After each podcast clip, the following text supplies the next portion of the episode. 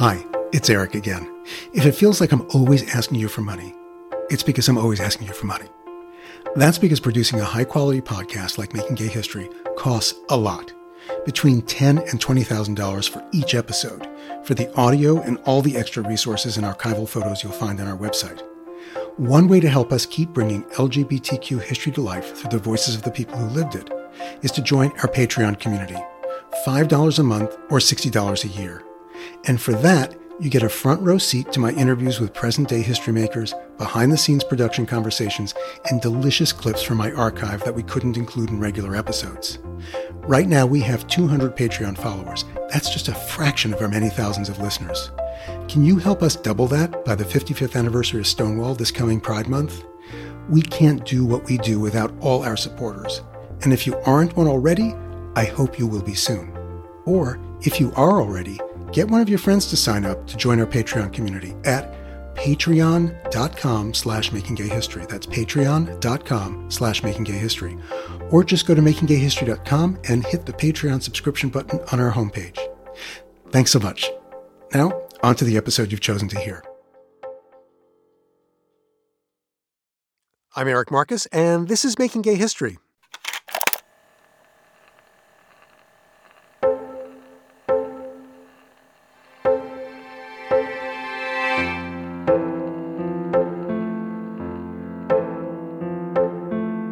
Be pretty judgmental. Not quite as judgmental as my late Grandma May. But this apple didn't fall far from that tree. After I interviewed Dick Leitch on Monday, January 23, 1989, at his apartment on West 72nd Street in Manhattan, I wrote the following in my post interview notes. Dick greeted me at the door wearing 501 jeans and a plaid cotton shirt opened one button too many. The jeans looked stuffed. Dick, who was charming, had the look of someone who has smoked too much and perhaps he drank too much as well. Hard to say. During the interview, he went from one cigarette to another, sometimes barely taking a half dozen quick drags before putting it out. Dick's apartment is a pre war two bedroom. The sofas were covered in wine colored velvet. The floor was covered with a green deco oriental. I longed for the white walls and beige furniture of home. After reading about Dick in the 1960s and talking to him on the phone, I expected to meet a younger man. This is not the first time I've been surprised by the age of these 60s activists. I just expect gay men to be young. Reading those words today, I'm cringing just a bit. I'm older now than Dick was then. It wasn't until three decades after that interview, getting to know Dick in the months before he died in June 2018, that I came to understand him better, to actually grow quite fond of him, and to appreciate his key role in the pre Stonewall gay rights movement. Dick Leitch moved to New York City on the eve of the turbulent 1960s, but he didn't come here on a mission to fight for gay rights. Growing up in Louisville, Kentucky, Dick had always had his sights set on the Big Apple. He said he wanted to, quote, go to New York and smoke cigarettes and drink cocktails like Bette Davis. When Dick arrived in February 1959, a crackdown on gay bars was in full swing, and only a handful were open. During the day, Dick worked at Tiffany's selling earrings and at night, he went to clandestine gay bars, which on Friday and Saturday nights weren't so secret because of the lines of men waiting to get in. But Dick didn't mind the lines because, as he told me, he'd often pick up someone in the line and head home without having to spend a dime. A totally different kind of online dating. So Dick had zero interest in politics, but a substantial interest in getting laid. And that, coincidentally, is how he found his way into the early gay rights movement.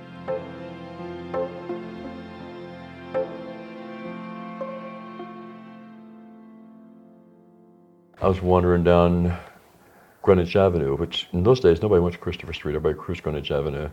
And uh, I saw this boy, I thought it was so pretty. So I kind of turned the corner on Christopher and stopped and leaned up against that building on the corner. And sure enough, he came up and talked to me. So we went home and fucked, and that was Craig Rodwell of the Oscar Wilde Bookshop. I became good friends with him and his his roommate Colin, somebody Colin Oswald, I think.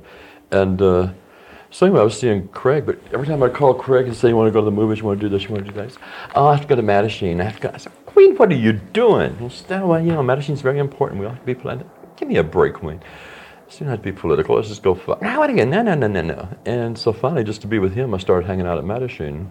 And uh, there was this guy named Julian Hodges who was head of it. And it was really in transition because half of it was this bunch of old farts, Al Baruba and uh, his ex-lover and um, Norman Kilpatrick, who was 87 years old, and all these tired old fairies. And they spent all these years sitting there, and they had bridge parties, and they had bunco parties, and uh, were looking so desperately for a pat on the head. Who are they looking for? Who do they want the pat on the head from, and why do they want it? Anybody, anybody, just somebody say it's okay to be gay, honey. It's okay to be gay, and uh, Julian and Craig and uh, Randy Wicker were the radicals. One of the things that Craig and Julian and, I were, and Randy were fighting was that I'm not worthy attitude. Sure, you're worthy, honey. You're as good as anybody else. Don't let them knock you down just because you're queer.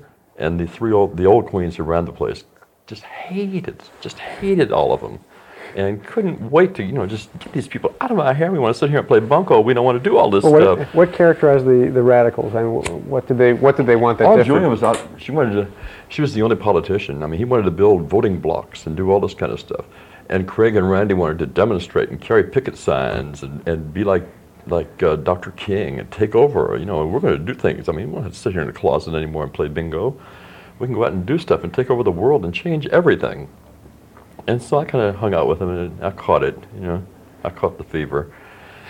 And uh, so it was Julian and Craig and Randy and me. Well, that was just about it in that organization. Were there regular meetings that you went to? Oh yeah, the it was set up. They had a little office at uh, oh 1133 Broadway on the corner of 26th Street. And it's on the third floor. It was a little tiny office, not any bigger than this room, and um, they had some bookshelves and they had some desks and they had a telephone.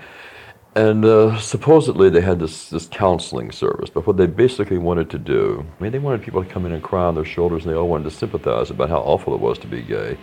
And so we took over this counseling service, too.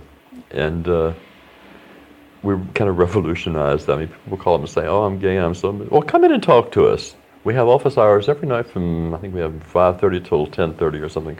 And since people would come in, we said, sure, it's right to be gay. You know, it's wonderful. It's wonderful.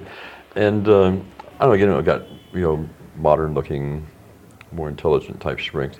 And we did the same thing with lawyers. They, they used to refer everybody to Erwin Strauss, who was this old lawyer queen, or this awful woman um, who wore funny hats, awful old bitch. She got me out of jail once, though. But uh, and uh, they were just, you know, shysters. They just took your money. They didn't care what happened to you. And so we got uh, Frank Patton from the Ellis Stringfellow and Patton, and a bunch of other lawyers and, that were, you know, in, interested. And you had a legal problem. We didn't care if it was because you got busted for being gay or what. If you had a legal problem, you call Mattachine. We send you to a lawyer. We couldn't pay for you. You had to pay for it yourself. We find you a good guy, and we follow your case through and help you out because we were trying to develop test cases. We decided it was going to be the next step.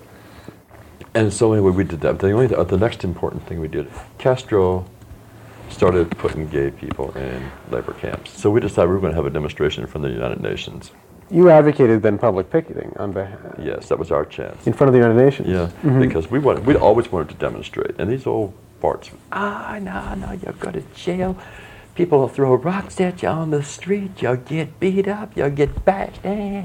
I said, well, hell, everybody else is picketing. Why shouldn't we? This was at a time when everyone else was protesting uh, for civil rights. It was a Yeah, I mean, you know, the, the blacks were marching all through Selma and all that kind of stuff, and I mean, everybody was marching and demonstrating. Why the hell shouldn't we be? Oh no, no, no! People hate fairies. You know, they throw rocks at you. Eh. Did they think it would destroy Mattachine? It would destroy oh, the gay cause? destroy the just, just going to destroy the gay world. It was going to bring down the wrath of God on everybody. Of course, they had good reason to believe this, you know, because they just gotten through the McCarthy years. You know, they had good reason to believe this.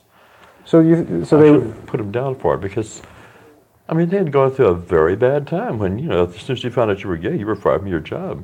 You couldn't work. You couldn't work in Hollywood. You know, because you were either if you were gay, you were probably a communist, and communists couldn't work in Hollywood. You certainly couldn't work for the government. Mm-hmm. You couldn't work for anybody who had a government contract. You couldn't work for IBM or somebody like that who wanted to work for the government, who earned a government contract, and you would get fired on the spot. So they had a good reason to be scared. But why weren't why weren't you scared? Why wasn't why wasn't the I new never crowd had sense to be scared. You know, that's what it comes. People a lot of times people used to say to me, "You're very brave," and it's not that I'm very brave. It's just too damn dumb to realize I was making a fool of myself. You know. was it because you were young? I guess it was because I was young and didn't have any sense. And so we did. We got a cardboard. We made big picket signs. What did some of the signs say? Oh, uh. Whoa. Oh, Jesus. Oh, oh, oh, oh, Oh, my gosh, you killed me. Miss Julian Oh, wearing yes. his little 60s hat. Look at that. Labor camps today, ovens tomorrow. Homosexual citizens want an end to government hostility. That's wonderful. Mm-hmm. First gay demonstration in New York. And there's there were also were there are protests planned for other places as well? Well, that's the problem. You see, we called Frank Kameny, who was with Washington Mattachine, and we told him we were going to do this. And Frank Kameny had been very avid to go out and have demonstrations and pickets, but he hadn't done any yet. And he got very upset because he wanted the first gay demonstration to be in Washington. And you were going to beat him. to And we were going to beat him to the punch. And so he quickly organized one down there. But uh, So he organized. In fact, that was in uh, that was spring summer of '65. yeah, Um, maybe. and I know he arranged for a protest in front of the White House. And. Right. Yep. And he wanted. He was very upset. But anyway, he did come up here for hours. Oh. And so our demonstration here was just uh, Julian and Craig and Randy and me. Any women? I think Madolin Cervantes. Mm-hmm. Barbara Gittings came up from Philadelphia. And Frank came up from Washington. Jack Nichols came up from Washington. that Have you talked to Jack? I haven't. I, in fact, I'll, I need his number. Oh, okay. I was going to call him. I usually, usually every August he comes up to visit, and he always stops by, and we spend a day together. And mm-hmm. I always get a Christmas card from him. Hmm. And this year he didn't come in August. I didn't get a Christmas card. Oh. And over Christmas, I called a number of people who usually I talk to during the year and haven't talked to lately. And eight out of ten of them either have AIDS or their lovers have AIDS. Really? And so I stopped calling people. It's too depressing. right. Yeah. And I keep thinking, well, as soon as I get my nerves together, I'm going to call You'll Jack call. and make sure she's okay. Please, Jack, be all right. Yeah. Um, anyway, there was about uh, 10 or 12 of us, and Curtis and Al and Norman and all the rest of them were standing across the street watching. They wanted to be witnesses. You know, before we got beat up, they wanted they to be a weren't marching. Oh, no. God, no. They thought it was awful. Some of the people wouldn't even show up to watch. And, um, and we marched up and down, and the cops were very nice, and uh, cars passing by. Nobody said anything bad. Everybody was, get Castro, get Castro. And so we got all this support, and it worked out real well. So we did it, and we got away with it, and it was all wonderful. You know, like little old ladies and people going off to church and stuff would stop us and shake our hands and say, well, it's about time you people started standing up for yourself. And we got all this positive feedback. And, you know, the old guard was very impressed by this. And so they started giving us our way and letting us do more things that we wanted to do. I need to change tape. Mm-hmm. Do you want to take a break for a second? No, that's Tape two, side one. They used to have these crackdowns constantly, particularly around Times Square, where they're going to get the homosexuals and derelicts off the streets. And uh, they still, you know, now it's the drugs and prostitutes, but it's, it's, and they use the same rhetoric, you know, for homosexuals, prostitutes, and derelicts. And um, always having these cleanups and these sweeps and these things. And so Ed Koch decided he wanted to get the Queens out of the village. And so he started agitating, and it was in Right, the this was 66. Yeah, he started agitating. It was in the papers that he wanted uh, this, the village swept of all these derelicts and homosexuals and prostitutes and shit. What they were doing is these cleanup things of using police entrapment, and they make a lot of arrests. They had this vice squad. It wasn't called the vice squad. Something on the police department. It was like a vice squad, and um, they were like traffic cops.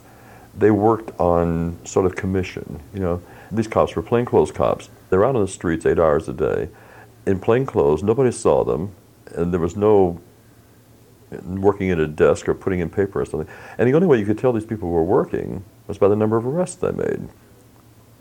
And it came to a point where if you wanted a promotion, you better have a lot of arrests. How would they entrap people? What was Well, they had a formula that they would have. They would write in their notebooks. These little black leather notebooks cops carry.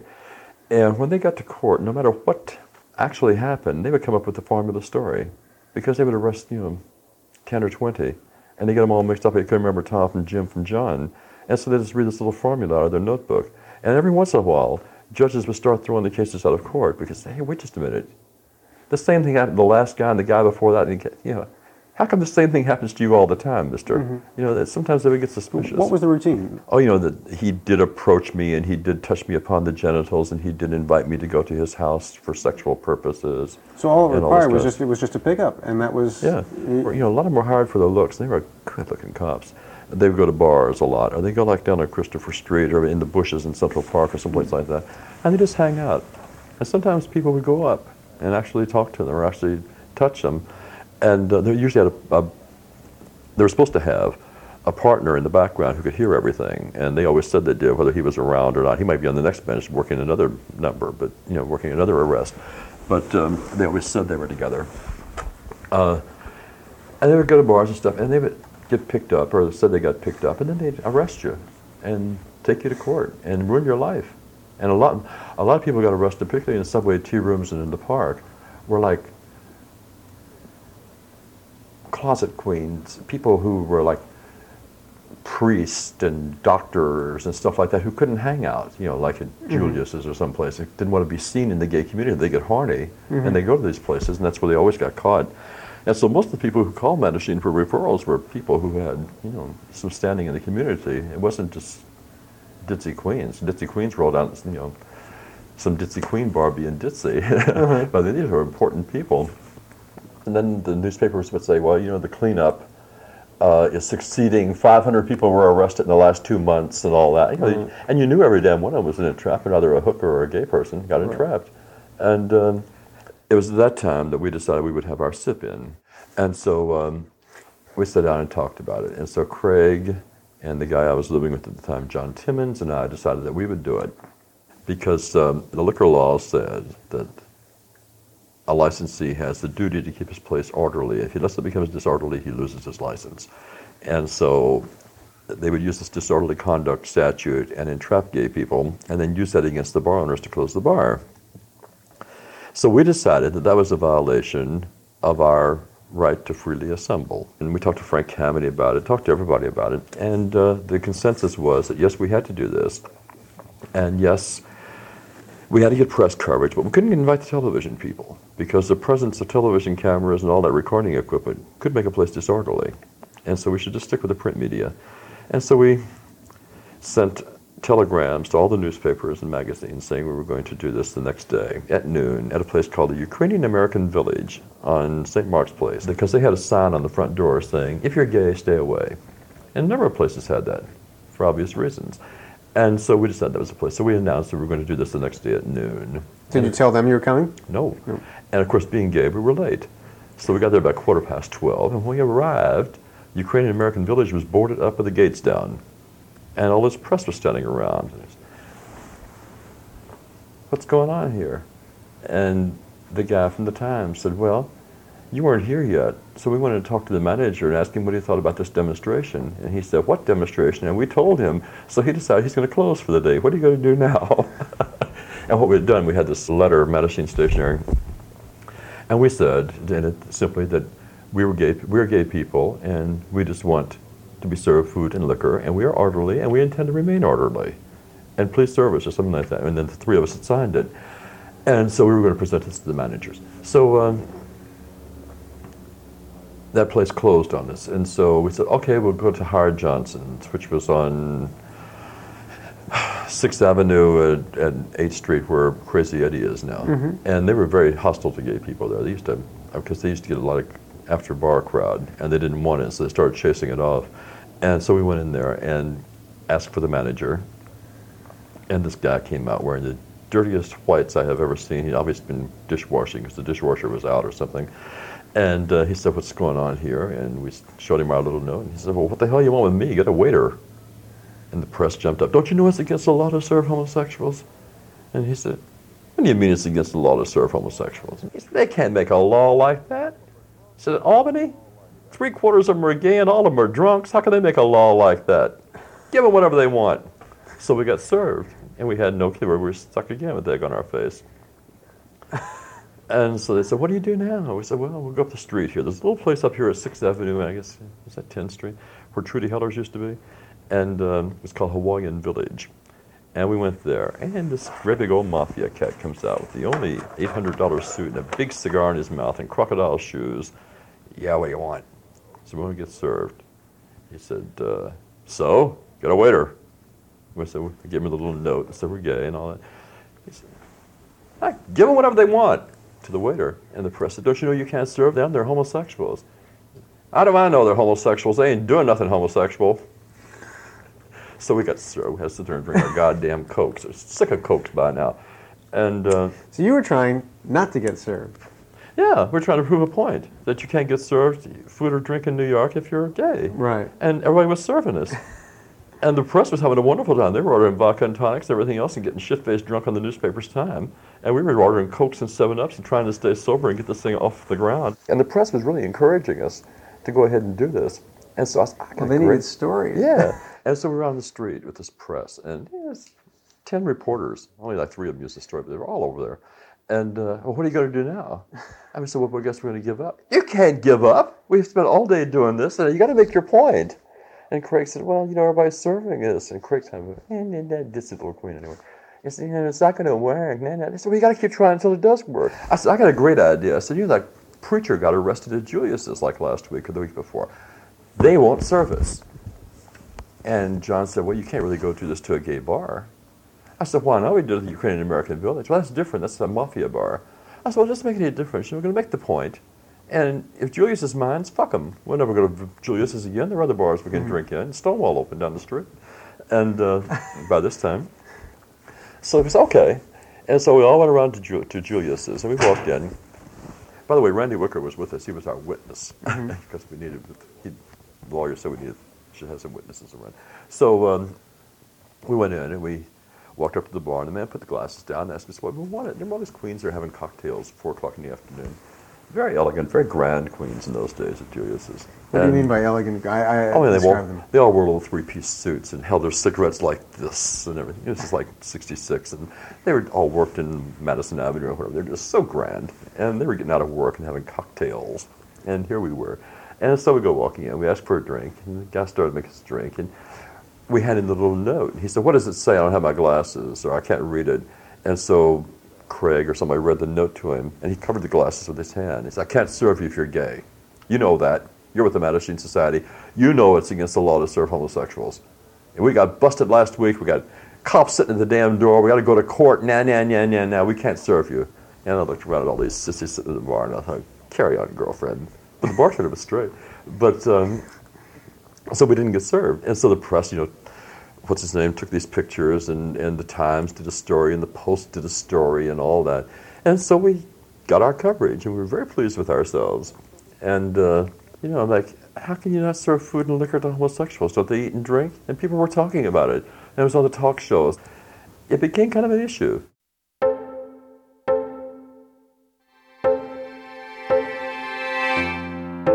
Dick Leitch wasn't satisfied with the great press, which included publication of that now iconic Fred McDarrah photo of the bartender at Julius's refusing to serve them, his hand over the glass. Dick took the fight to the courts, going back to Julius's and offering legal help. The bar had been deemed a disorderly premises following an entrapment arrest. For Dick, entrapment was the single most important issue for the gay rights movement to tackle. If you can't get together in public places without risk of arrest, you can't live your life. If you were a gay man in New York City back then, wherever you went, you risked falling prey to an undercover police officer doing his very best to trick you into letting down your guard and showing an interest in him. Back then, an arrest like that spelled personal, professional, and financial ruin for many. In the aftermath of the sip-in, the Mattachine continued its effort to push back against entrapment. Mattachine got the then liberal newspaper, the New York Post, to run a series of articles focusing on the issue, featuring the stories of men caught up in the police web.